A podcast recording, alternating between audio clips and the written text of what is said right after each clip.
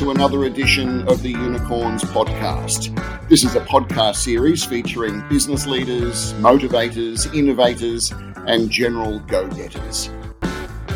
With interest in Brazilian-focused rare earths plays running very hot at the moment, Resouro Strategic Metals is hoping to follow in the footsteps of recent ASX darlings Meteoric Resources and the Gina Reinhardt-backed Brazilian Rare Earths.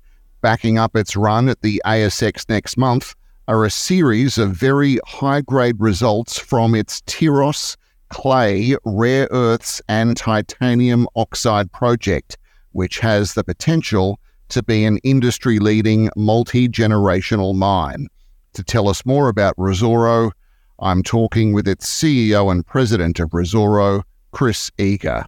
G'day, Chris. Welcome to the program. Thank you very much. Thanks for the opportunity to talk about it. Well, first of all, tell us about the TIROS project, where it is, and the most recent results that have been announced to the Toronto Stock Exchange, where you're currently listed. The TIROS project is 477 square kilometres just north of the capital city of Minas Gerais, Belo Horizonte.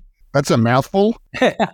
Minas Gerais is actually, the state name is General Mines. It's the translation. So it is a mining state, very positive towards mining, very good permitting regime. The location of the deposit is just north of the capital city, and we've got extremely good infrastructure. We've got 500 kVA power lines fed by hydroelectricity. We've got a railway line that goes to deep water ports. The deposit itself, the TIROS deposit, is a clay-style deposit, but it's a differentiated deposit in terms of it's a very extensive volcaniclastic layer that goes on for 71 kilometres, average 40, 50 metres thick at surface or near surface, with extremely high-grade titanium dioxide and rare earth elements. So the big differentiator is that we have titanium dioxide, average grade around 12.5%, and very high-grade total rare earth oxides averaging over 3,000 ppm. In fact, all our samples for the deposit, if you take all of them, 84% of them are over 3,000 ppm, which is much higher than the majority of projects. So to put those results into context for our listeners, how do those grades compare to other clay, rare earths and titanium projects, especially for the high-value magnet metals? Our NDPR grades are very significant. We've got a lot of areas which are over 1,000 ppm. A good grade is 600 ppm. There are many projects which are just over 1,000 ppm total rare earth oxides. We're looking hopefully at a total resource grade of, as I said, over 3,000 ppm. We're at the top end of the range, so we compare very favourable in terms of grade and tonnage in rare earths to the best projects in Brazil, but we've also got associated one-to-one correlated titanium dioxide at about 12.5%. And, you know, a good ilmenite mine probably has 1 or 2%, and where our titanium dioxide is anatase, principally, some ilmenite as well, but at 12.5%. So our grade is just spectacular. Last year, Chris, you doubled your footprint at TIROS. So how large is the project now, and what proportion of the project have you explored thus far? Well, the project has been explored over about an 11.5-year period. The previous owner was a private Brazilian company. They actually spent about $40 million in the area, not just on TIROS, but in the general area. We started off at the beginning of last year with 177 square kilometres. We're now at 477 square kilometres. The drilling that we've done is in the central block of TIROS, and that is about 9% of the 477 square kilometres.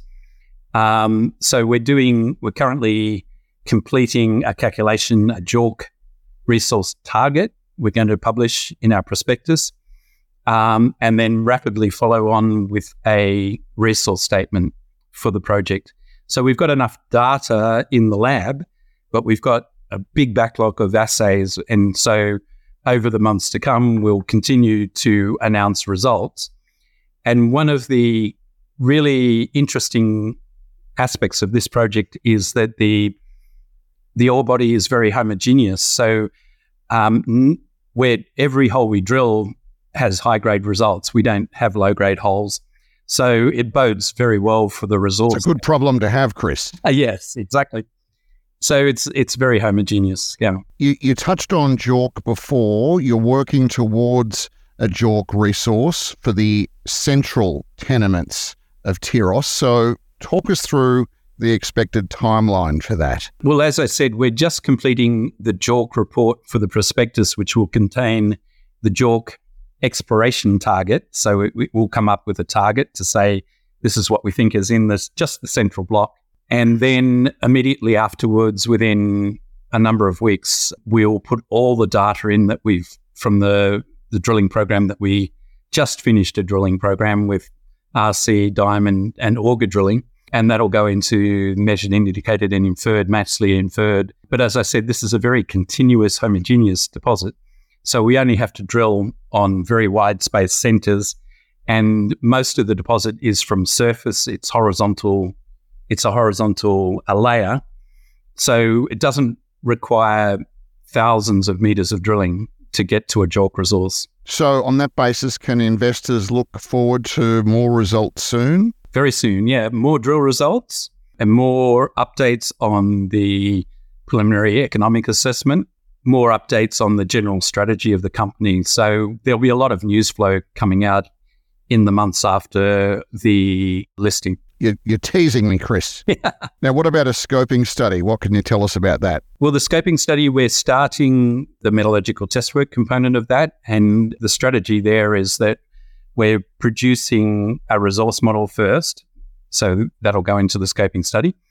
Second, we'll take that and we'll subdomain it and produce a geometallurgical model, because one of the keys is determining how to extract both the titanium and rare earths. Then we have got quotes and we're in the process of negotiating with three large engineering firms to complete the initial scoping study, moving to PFS very quickly. You're on the TSX now. You have the ticker RSM.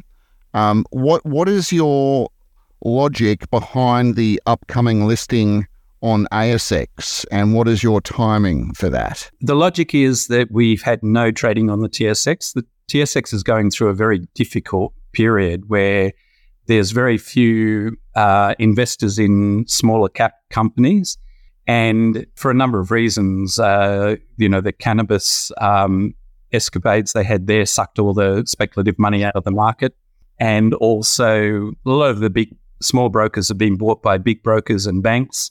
The market's going through a very difficult period at the moment. It'll come back at some stage. Of course. And then beginning of last year, I was looking at raising some money in Canada, got nowhere, went to Sydney. The first day I arrived, we were oversubscribed on the capital raising. We did two subsequent capital raisings with very good quality funds in Sydney. But it was all on the basis that we would do the listing in Australia. So the Australian market is very educated on rare earths and very, very key rare earths. When we start releasing economics and the full nature of this project, and they do comparables with other projects, it's going to come out extremely well. And, in terms of the titanium side, we don't really market heavily that. But it adds a huge diversification and economic interest to the project as well. So the support locally for Resouro here in Australia has been quite solid. Oh, very solid, yes. A lot of people buying ahead of the listing in Australia. So it provides a nice arbitrage opportunity for people to buy on the market today in Canada ahead of the listing. So for those people that are listening to this podcast, Chris, that are looking at Resouro, what would be your message to them? What we know today is we've got a very, very large, very high tonnage, very high grade titanium and rare earths project. It would be a standalone project just with the titanium or just with the rare earths. The area we're in is very pro-development, and Brazil is very strong on permitting. Probably one of the best places in the world to permit a project. So we can deliver results extremely quickly. The tons and grade of the deposit speak for themselves. So apart from the JORC resource and the scoping study, what's next at TIROS, including your recently approved northern and southern tenements? So what we'll do is we've finished the drilling program for this JORC resource. What we'll do is a little bit more infill drilling on the area that's been pattern drilled to lift more into a measured and indicated category. And then we'll do scout drilling in the other mineral rights. So we've got a massive area in the south of the project area, which is next to a reasonable sized town, in flat cattle grazing area, next to a railway line which goes to a deep water port. So an ideal place to start an operation. The reason we're drilling the central block is that's where all the historic data was and the 21 drill holes that we started with. So we can rapidly increase the tonnage that we can demonstrate at the project. Chris Eager, CEO and President of Resouro, best of luck in 2024 and all the best with your plans to list on the ASX. Thank you for coming onto the show and good luck. Yeah, thank you very much. Yeah, we're in a very strong position and I think it's worth watching for the next year.